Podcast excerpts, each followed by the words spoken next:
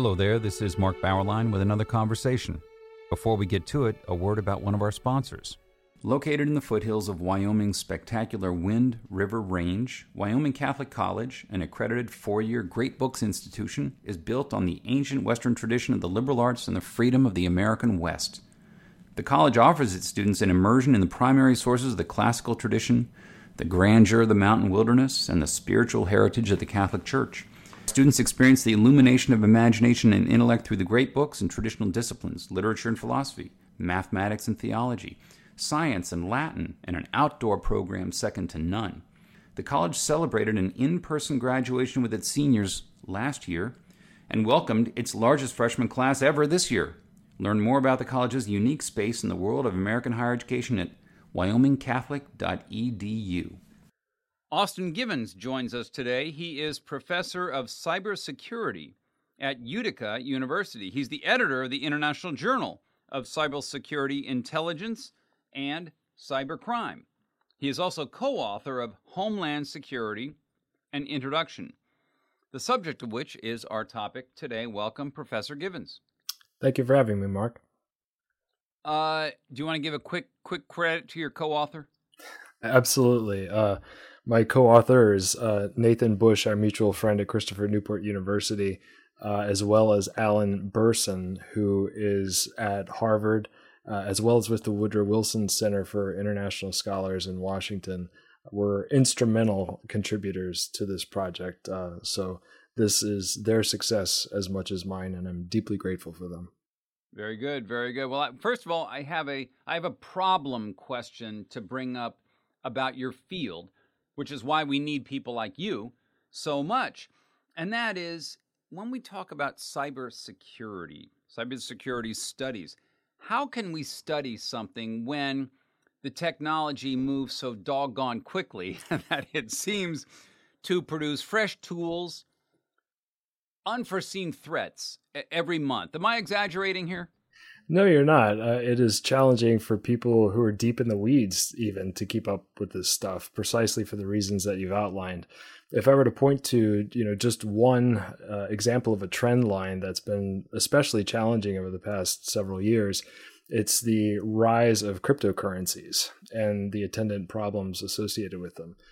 International, transnational criminal organizations use cryptocurrencies to move currency in ways that are very difficult to detect, unlike previous generations in which they use things like wire transfers or just all cash transactions.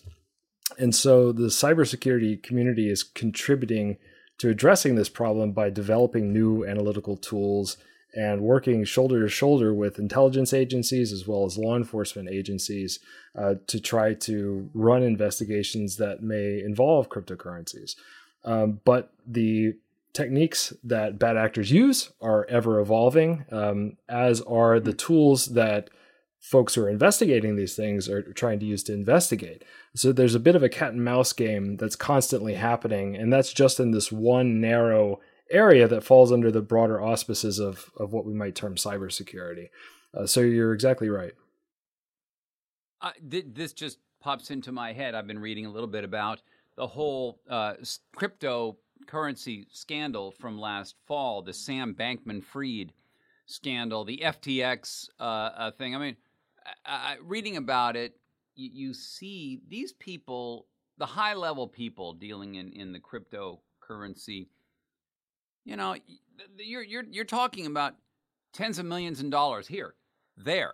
I mean, there's so much money moving around so quickly. Was there any cybersecurity issue in that case that you know of? I didn't see that raised with FTX or not, but it gave me an insight into just what kind of volume of transfer and the fact that all this stuff was going on for quite a bit of time before anyone really raised questions about it.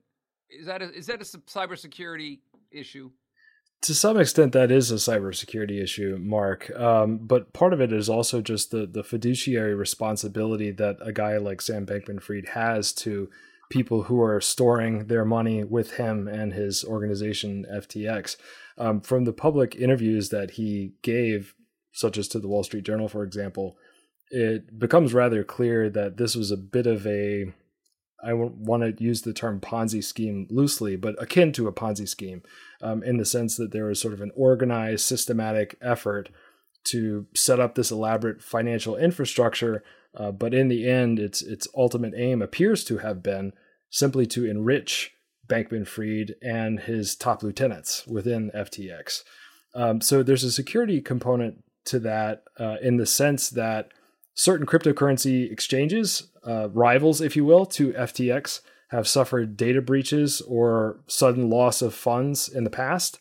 And because these entities are not regulated in the way that, say, banks or credit unions are, there's very little recourse for consumers in the way that there would be at a bank or at a credit union or at an investment house.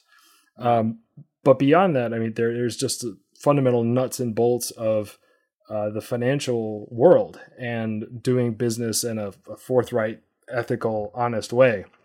And at least with respect to FTX, it seems pretty clear that Bankman-Fried and his close associates didn't really aspire to help their customers, their clients, achieve their financial dreams. That wasn't part of the plan. Yeah, and no sense of homeland patriotism, security, and in those people is there. They're all global, right? They think they don't think in terms of national interest. It's all global, isn't it? Yeah, that's certainly true as well. I think you bring up the P word, patriotism, and that's very keen, I think, in the context of our conversation, because a lot of what I and my colleagues, Nathan Bush and Alan Burson, have tried to do in Homeland Security: An Introduction is tried to sort of subtly impart to readers the value of that seemingly old-fashioned concept. Patriotism as a term, as you know, has been kind of weaponized, let's say, over the past couple of decades. But I'd like to think that there is still a nucleus of sorts of public servants, people in business, ordinary citizens who are still deeply patriotic and love this country and want to do what they can to protect it, to preserve our way of life, and to transmit that to the next generation. Let's move to the book, The Homeland Security. Just how much of Homeland Security, I mean, I don't want specific, quantifiable, but how much of Homeland Security, the project, is now a matter of cybersecurity, not tanks? I would say that a growing share every day of the Homeland Security mission is centered around cybersecurity. If we had been having this conversation in, say, the year 2003, I would have told you it's maybe 15%. At the moment, I'd say we're in the 75 to 85% range. It has been an absolutely central part of what we term in the book the Homeland Security enterprise, certainly for the past 5 to 10 years. And again, I see that share only growing over time. But as you also probably know, there's been this slow evolution, both in our understanding of what constitutes Homeland Security, as well as the emphases or foci within the mission set. In the immediate aftermath of the 9/11 attacks, of course, it was all about counterterrorism and preventing another 9/11 style attack on the homeland. But by 2005, when Hurricane Katrina hit the Gulf and New Orleans in particular, the mission set sort of shifted emphasis to natural disasters, and it stayed there until around 2010, 2011, I would say. And ever since that point, the emphasis has really been on cybersecurity, electronic security, securing networks, securing systems, securing critical infrastructure, because a lot of these critical infrastructure components, power, hospitals, transportation, they're interdependent in a way that non-network systems aren't. So there are specific nodes of vulnerability within those systems that have to be studied, analyzed, and those vulnerabilities have to be closed in some way.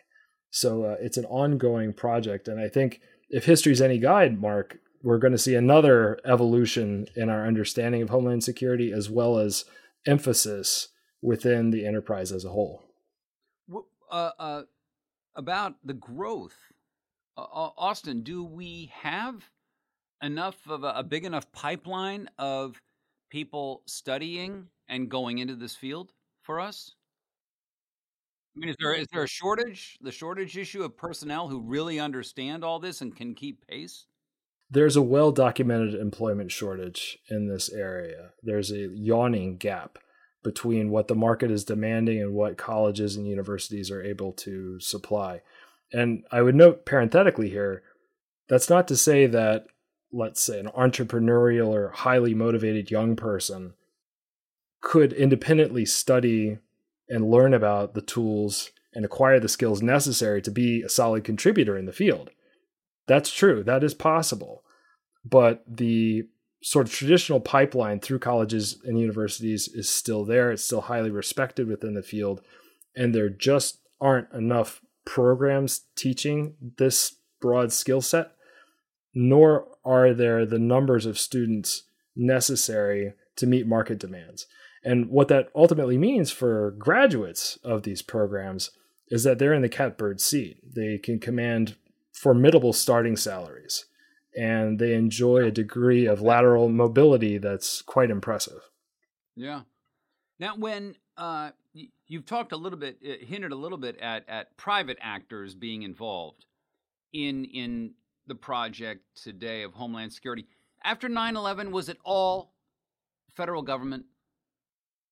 The immediate emphasis after 9/11 was very federal-centric.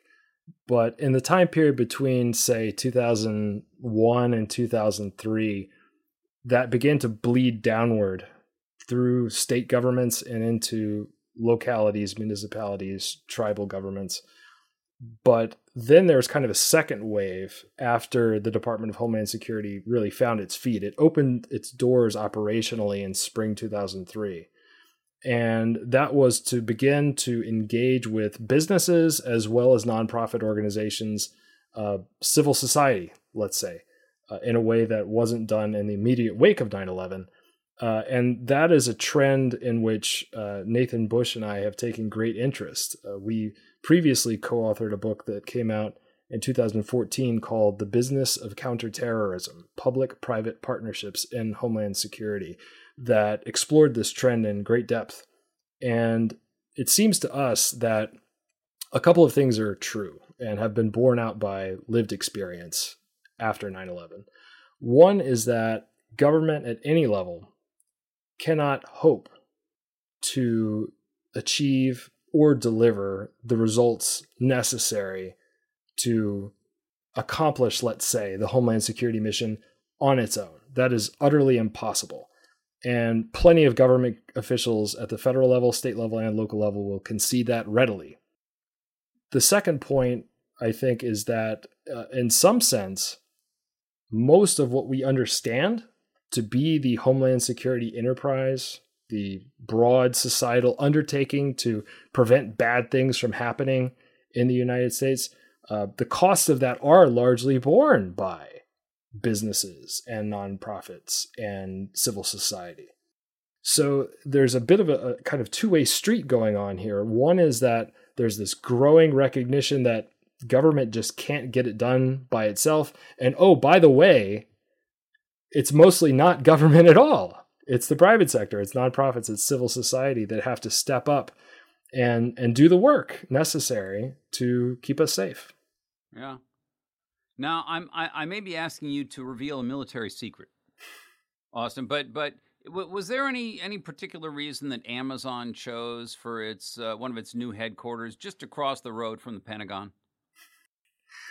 I don't know about any sinister motives other than possibly financing another rocket launch from Jeff Bezos.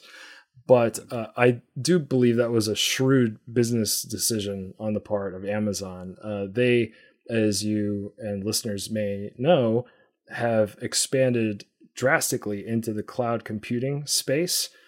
For example, if you have a Netflix subscription and you watch films or TV shows you like on Netflix, the data, the actual films and TV shows themselves, are stored on Amazon servers.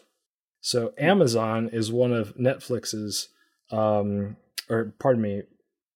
is one of Amazon's largest customers in that regard. But Amazon has also secured lucrative contracts with the Central Intelligence Agency for storing and processing massive amounts of classified data. So there was quite a bit of thought and business strategy, I think, that went into that decision to construct that second headquarters just outside DC. Yeah. What are, tell our reader, like people like me, humanities people, what are big data analytics, and how do they figure in Homeland Security? I know this isn't even 101. This is dumbbell cybersecurity. So that's me. Big data analytics. What's that? Big data analytics refers to the processing, cleaning, and analysis of massive data sets. And let me paint a picture for you and for listeners to kind of illustrate this and distinguish it from what we might call ordinary data. Let's say, for example, you're working in finance and you're given a spreadsheet that has, say, 150 rows of numbers in it. And that is part of a project that you're undertaking, analyzing this data, producing graphics and a presentation, say, for an audience of executives. That's the kind of thing that I would term, ordinary data. Big data gets us into the realm of a spreadsheet with, say, 1 million or 2 million rows. And part of the difficulty with analyzing a data set that large comes down to computing power. If you or I were to pull up a 1 or 2 million row spreadsheet on our personal laptops, the laptops would freeze. They wouldn't be able to process that amount of data. They would choke. So it's about cleaning, harvesting, processing that data, but it's also about mustering the computing power to make sense of it. Because again, there are limitations to the hardware's capabilities in your laptop or my laptop to deal with that kind of thing. So I mentioned Amazon earlier, and I'll point to another firm, Microsoft, here. One of the services that they have begun offering is hosting processing speed in the cloud. And so if you are a government organization or a business, for that matter, or a research institution, you can contract with Microsoft or Amazon and say, we need X, we need Y amount of processing power in order to get through these data sets. What can you offer us? And a user can remotely kind of tap into that computing horsepower without having to physically have it in their office or their building or whatever. So it's a clever sort of business arrangement, but it's also offering us a window into insights that we would not probably have been able to glean otherwise within the Homeland Security space. Just to give you one example, border security is this perennial topic of interest. Let's say we want to make greater sense of precisely who is coming across the border, what time of day they're coming across the border. Are there patterns? Do we see, for example, that unaccompanied minors tend to cross between Tuesday and Thursdays, between 2 a.m. and 4 a.m. local time in Texas and Arizona? Having raw data that we can plug into analytical tools and then run analyses on, that helps give us insights that can contribute toward the border enforcement mission. So that's one very specific kind of concrete example of the potential that big data analytics hold out for Homeland Security. And of course, there are other applications as well, too. Yeah. One initiative that's quite popular for people who travel by air is TSA PreCheck. There's another similar initiative for people who travel internationally called Global Entry. But effectively, they do the same thing. You submit an application to the Department of Homeland Security for this sort of privileged access through TSA checkpoints or through border crossings, whether those are at airports or maritime ports or at land ports of entry. The Department of Homeland Security vets you. They run a series of checks on you to determine if you are basically a trustworthy person or not. And after having done that, they issue you this sort of special pass that gives you privileged access and flow through TSA checkpoints and through border security checkpoints. Tying this to big data now, one of the problems with sorting what I'll call malicious actors from the general public is this old cliche, right? Finding needles in haystacks. And so we can't do much about needles within the Homeland Security enterprise, but we have it within our control to do something about the size and number of haystacks. And so by getting more and more people enrolled and processed through TSA PreCheck, through Global Entry, we're effectively shrinking the size of the haystacks as well as reducing their overall number. And that frees up resources to concentrate on this narrow band of, say, 5, 10, 15% of travelers that require extra scrutiny. That entire process, Mark, of developing TSA PreCheck, of developing Global Entry, was facilitated by big data analytics. That's how that came about.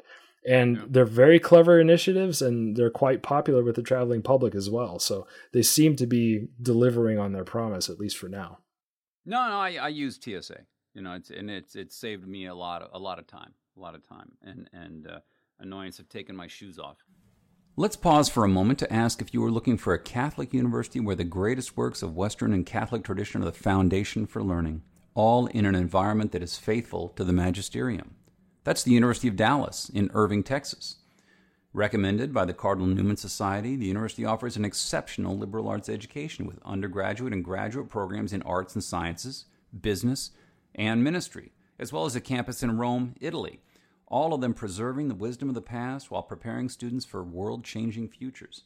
Academically excellent, always faithful. Apply today at udallas.edu. So but the idea here is you talk that those million, you know, those million bits of data that come in, and the aim is to be able to look at that data and find trends, patterns, tendencies, probabilities, right? Incidence rates. That's the idea, and then you can. Then you can adapt policies or procedures to handle it. That's the goal. And it's getting better and better, I imagine. That's right. I mean, the buzzword that's thrown around is data-driven policy making, right? And that's highly prized at the moment. We're not going on gut feel. We're not going on intuition. We're looking at actual evidence that we have access to, and we're using that evidence to inform our efforts to develop and adjust public policy. That's what this is about. I'm not suggesting that the process is somehow going to be perfect or infallible or something, but I do believe firmly, and this is a point we try to argue in the book, that this is ultimately going to lead to smarter decisions that will protect the American public more effectively than would be possible otherwise. And I see that as a very good thing.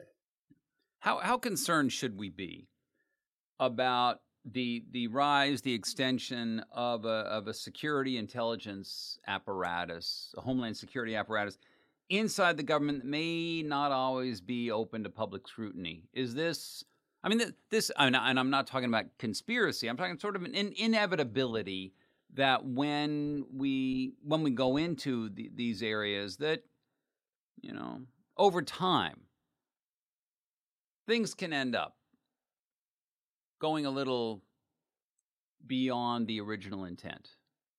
Is that part of the discussion? Yes, it is. I'll point to two specific examples of this. One is that congressional oversight of executive branch agencies is a very important function within our government. It ensures that executive branch agencies, there's leadership, and the people working within them are held accountable by the American people through their elected representatives in Congress. But there are a couple of problems with this. And one is a basic knowledge problem. It is unrealistic to expect any elected representative to know enough to ask really deep, sharp, well-informed questions of executive branch leaders. Developing that kind of expertise is the sort of thing that takes decades of public service. So that's one problem. No matter how motivated a member of Congress may be in conducting that oversight function, they're always going to have a kind of knowledge deficit that is almost impossible to overcome. A second issue is government secrecy. And what I'm referring to specifically here is the overabundance of information that gets classified for national security reasons. And there have been plenty of academic papers as well as government reports published on this. So it's not exactly a secret. But in extreme cases, snippets of articles from the New York Times are being classified at the secret or top secret level as part of a broader report. It just doesn't pass the silly test. Mm-hmm. And so that sort of poisons, pollutes, helps to shape an environment where being overly secret is the norm and what is therefore reinforced and encouraged by organizational culture. And there have been plenty of senior leaders to exit the intelligence community, to exit the Department of Defense, who then go on record as saying this is a big problem because it distances us from the American public to whom we are accountable and who deserve to know how we do what we do and why we do what we do, while still at the same time protecting intelligence sources and methods. So those are two really big, persistent issues that are going to be, I don't want to say impossible to solve, but deeply challenging for us as well as for future generations. You're trying to reconcile very sharply opposed forces, and within government, at least, that's always quite difficult. Another issue, though, Mark, that you bring up is sprawl, just organizational sprawl. How many people are doing this kind of work in a secret or quasi secret environment? The Department of Homeland Security itself, last I checked, employs over 250,000 people. The total number of people who work for the U.S. intelligence community, meaning like the Central Intelligence Agency, the National Security Agency, the Defense Intelligence Agency. There's 17 organizations altogether. That hard number, the total number of employees, is itself classified. But it's safe to assume it's between, I would say, 50 and 100,000. And I'm not revealing anything classified by saying that. I'm just going off of what's been published in the public domain. Yeah. So when you have that many people doing this kind of work, veiled by secrecy, you do start to wonder if this is becoming problematic in some way. Yeah. There's a part of me that's somewhat nostalgic for the very early aughts of our intelligence community, like the Office of Strategic Services, which was the immediate predecessor to the Central Intelligence Agency, which performed so admirably in World War II with very scant resources. They were fueled mostly by the intelligence and patriotism and courage of the members of the OSS. And they did an incredible job in helping to make Western powers triumph. So that history is worth, I think, reading, and I would recommend it to listeners because the OSS was a very special organization. And in some ways, I see future government reforms to the intelligence community perhaps steering us back in that direction toward a smaller, more nimble, more agile, more streamlined way to collect foreign intelligence as well as to conduct covert action when needed. Yeah. I think in light of the absence of any major terrorist event in the United States since 9/11, we got to call that a success of the homeland. I mean, people were expecting several more, if I, in those years in 2002, several more events to happen, because how do we stop them in this open society that we have? So that is something to feel was admirable. Have there been threats that we missed? I mean, I mean, you mentioned the natural disasters. We couldn't really predict those. Or maybe they could have been. I don't know. Are economic threats? I mean, Is there anything anywhere you think the Homeland Security project failed? And I don't. It's not blame. It's just things that it maybe couldn't have been foreseen because they were new. The short answer here, I think, is yes. I also, by the way, agree with you entirely that the absence of a major terrorist attack on U.S. soil along the lines of 9/11 constitutes a stirring success, and it's something about which we should all be very proud. Because you're correct in characterizing the environment of that time. From 2001 to 2005, the air crackled with the danger of Al-Qaeda. And there was this sense that the public had to come together to muster their energies and attention to defeat Al-Qaeda or to prevent Al-Qaeda from advancing.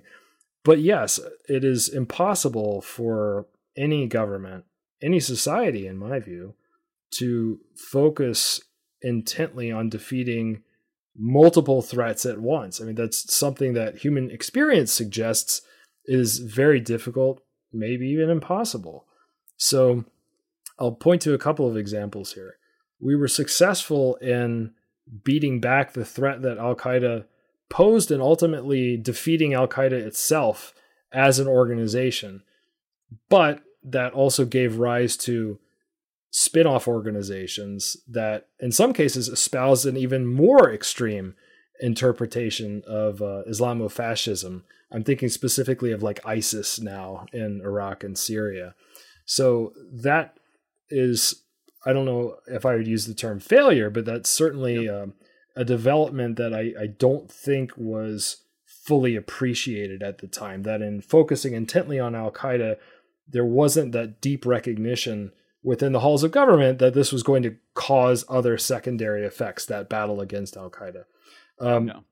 Still on terrorism, I don't believe that we did a terribly good job of anticipating the rise of domestic extremists and white supremacists and neo-Nazis in the United States.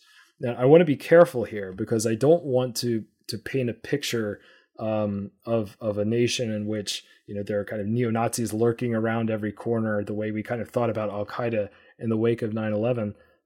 But there is evidence to suggest that they do pose a threat. There have been a handful of instances in the past couple of years of electrical substations being sabotaged around the country. And these have made national news. Like I've seen some of those. So we have an indication who did that?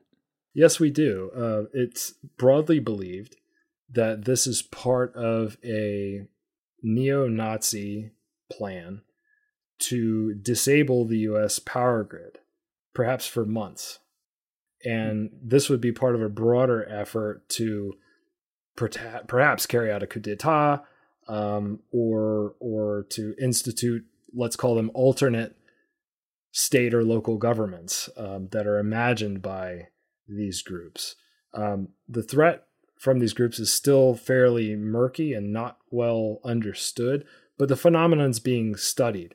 But getting back to your original question, I mean, I do think that this is a trend line that we didn't pay much attention to, and now we are being forced to pay attention to it because there's actual sabotage happening on electrical substations in states like North Carolina and California.